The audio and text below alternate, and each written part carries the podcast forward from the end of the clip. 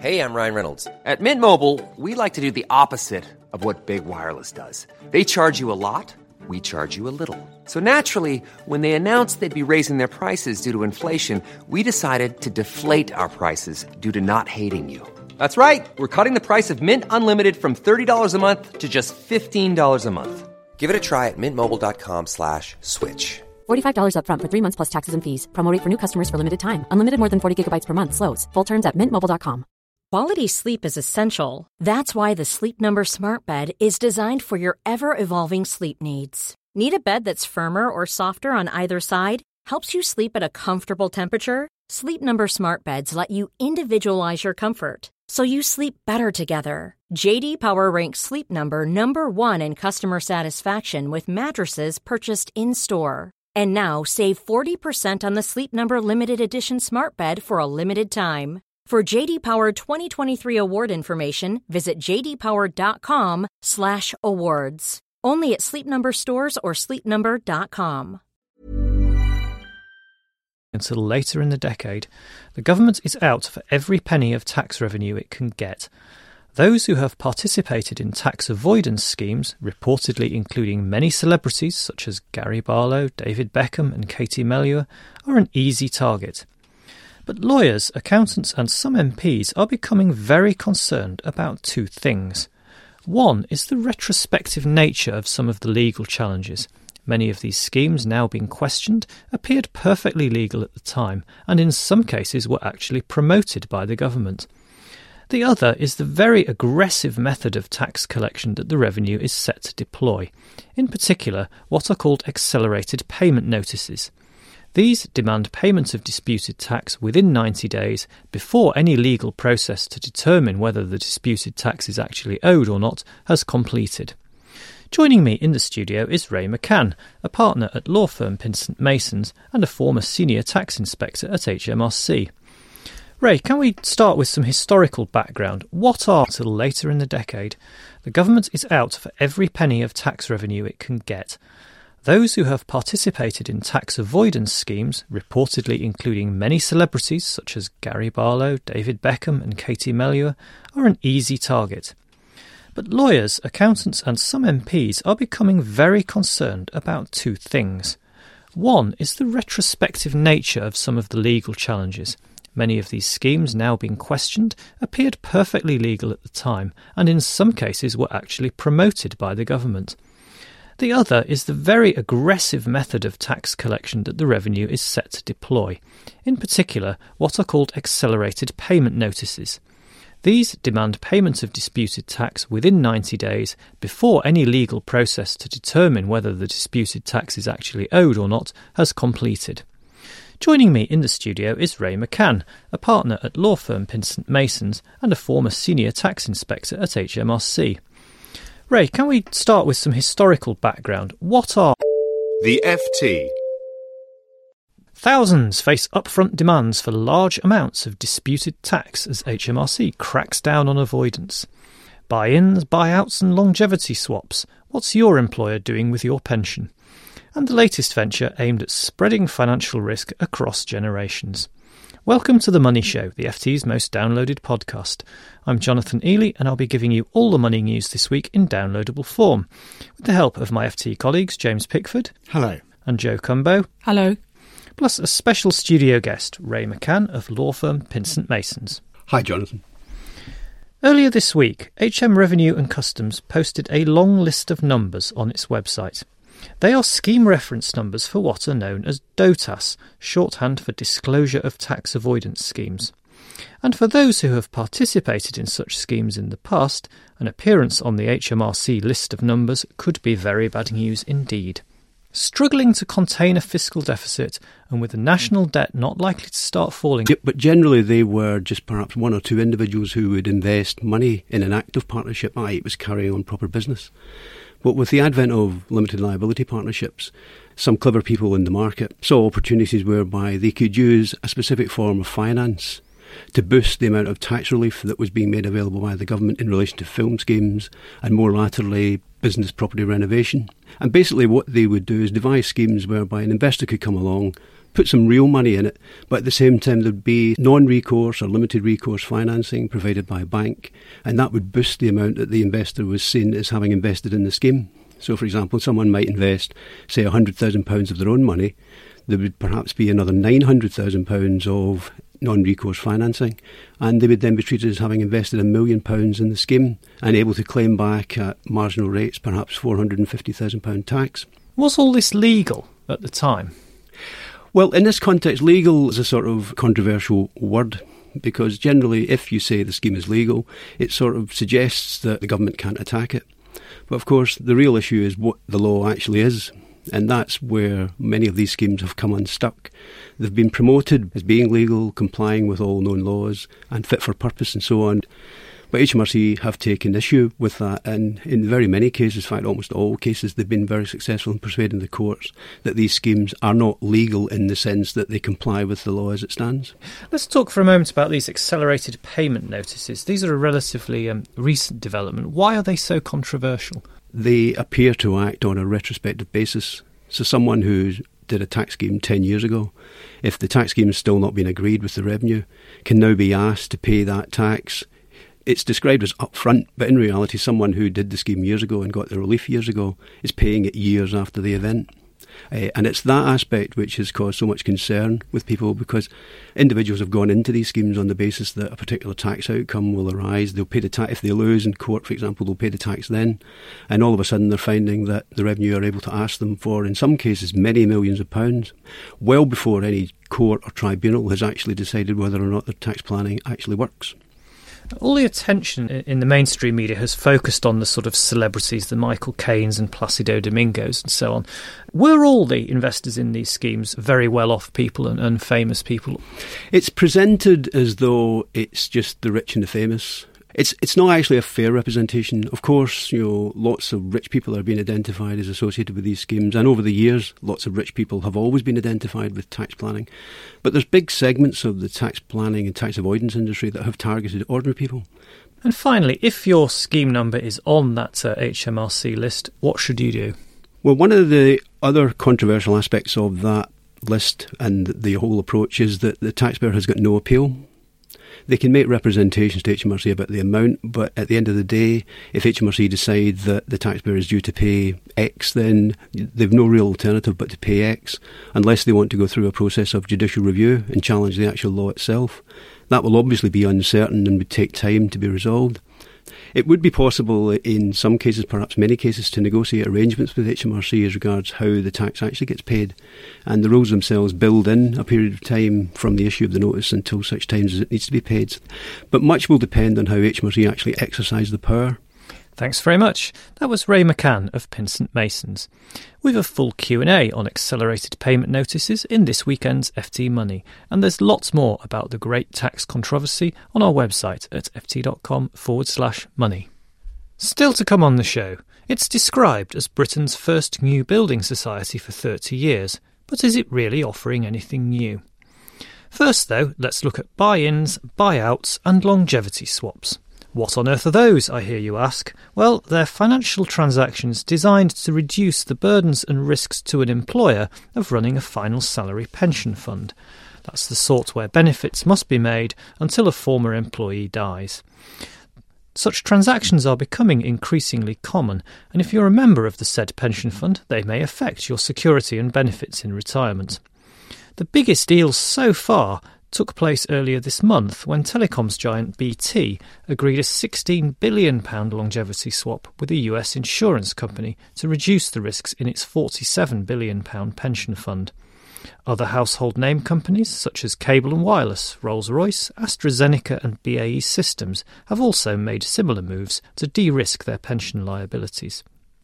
And more deals look likely. Rising longevity and low investment yields mean that maintaining defined benefit pension schemes, even if they're closed to new joiners, is a fraught business. Finance directors would much rather concentrate on running the company, not worrying about the pension fund deficit. But where does such financial engineering leave you, the employee? Joining me to explain is FT Pensions correspondent Joe Cumbo. Joe, buy ins, buyouts, and longevity swaps, what's the difference between all of these things?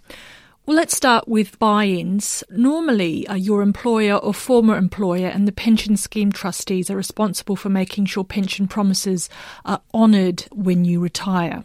Now, under a buy in, uh, the, the employer is still responsible for your pension. But if you live longer than expected, the insurer steps in to pay your pension. So that takes a little bit of that risk off the hands of the employer.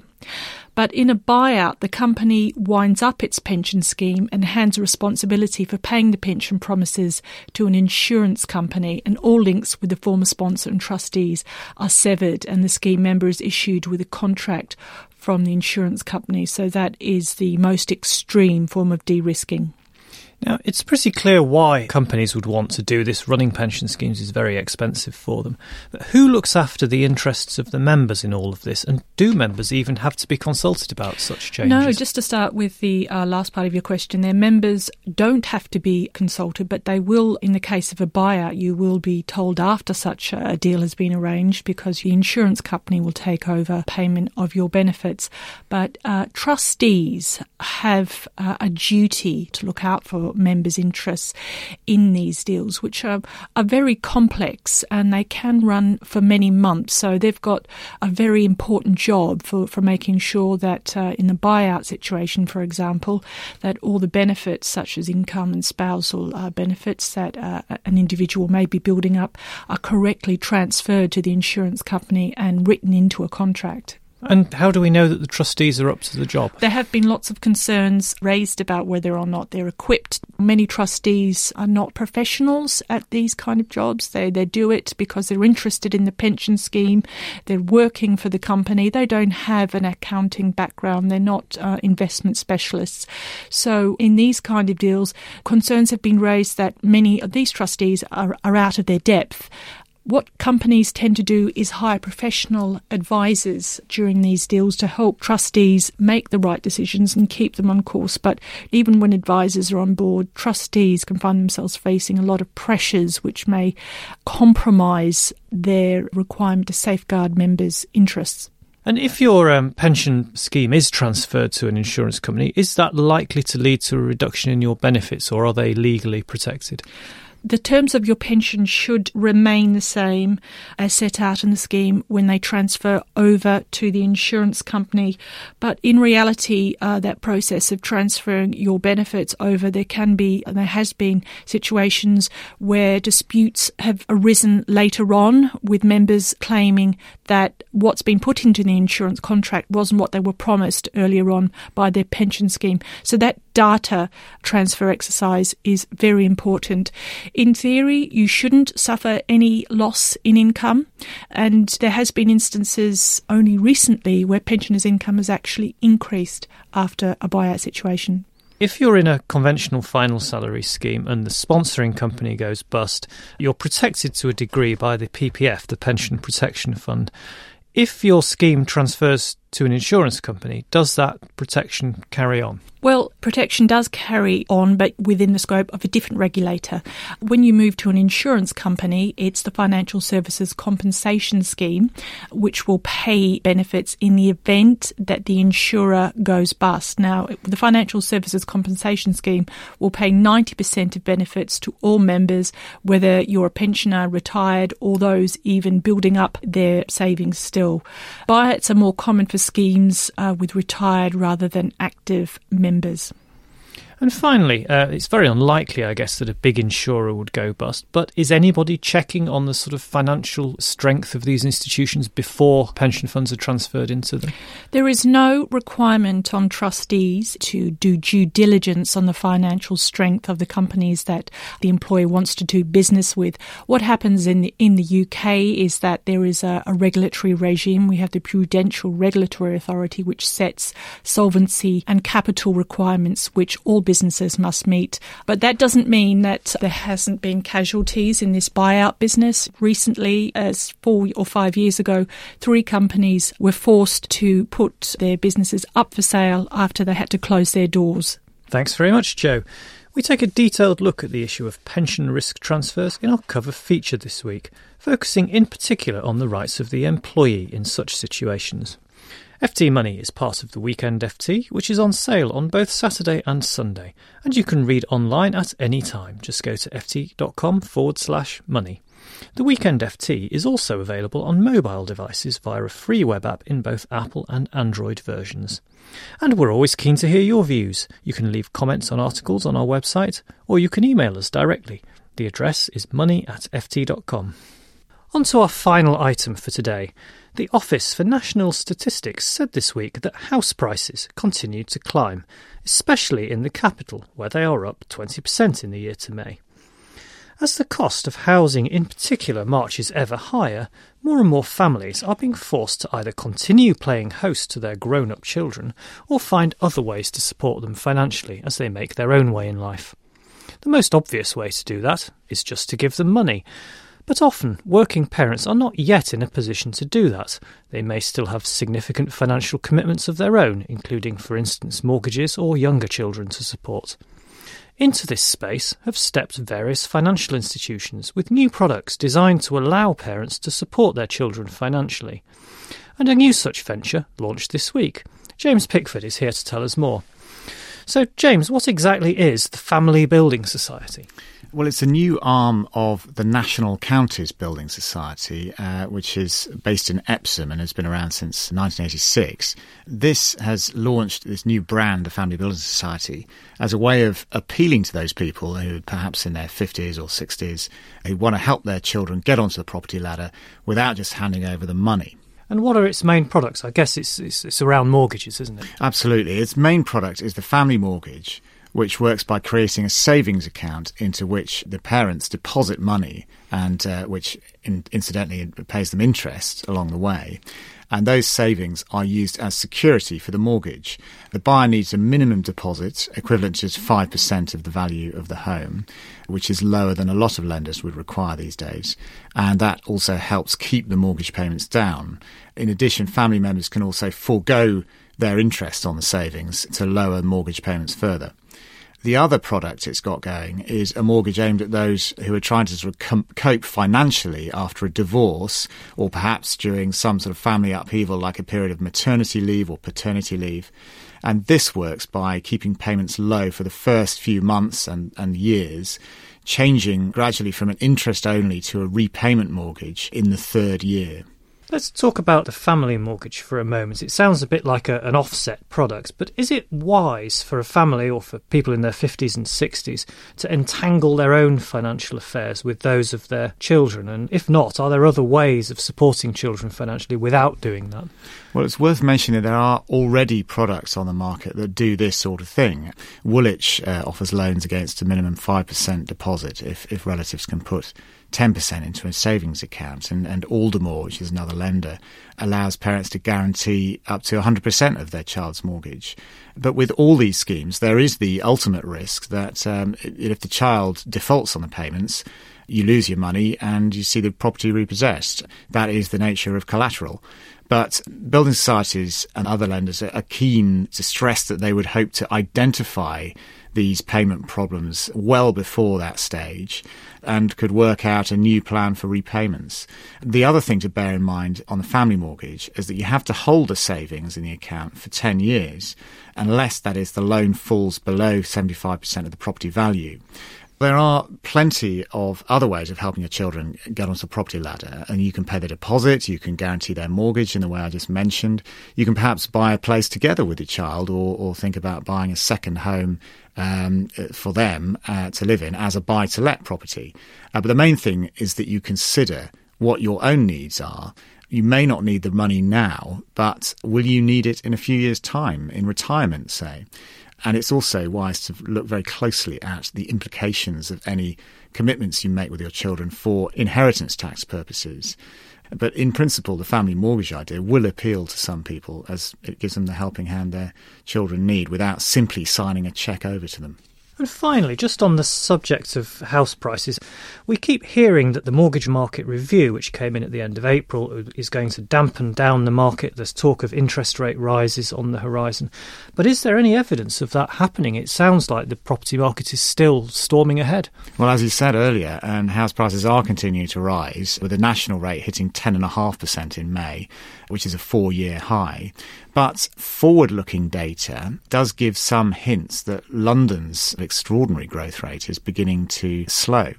Data out from the Royal Institution of Chartered Surveyors last week found that demand from buyers in London fell in June for the second successive month and that their expectations of future rises were falling too. So there are signs of a shift taking place where London is stabilising while the rest of the country uh, is seeing a bit more growth.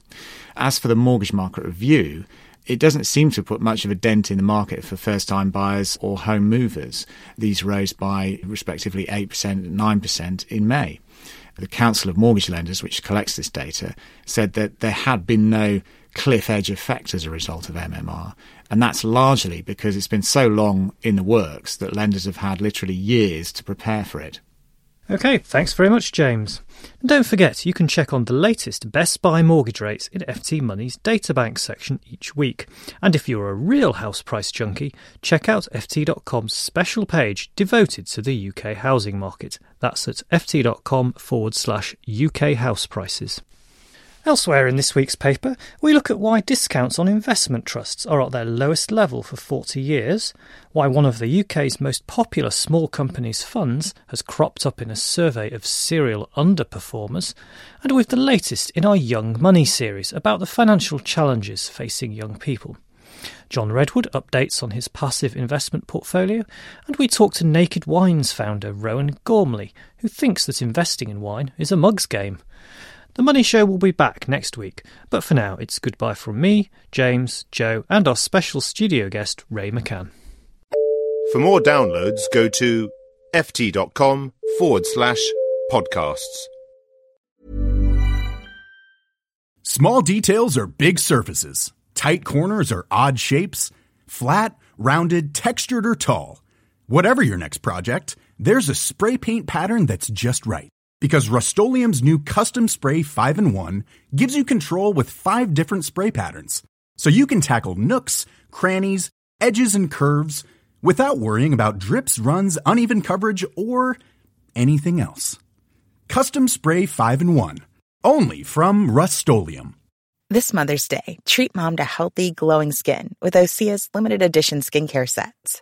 Osea has been making clean, seaweed infused products for nearly 30 years their advanced eye care duo brightens and firms skin around your eyes, while the Golden Glow Body Trio nourishes and smooths skin all over.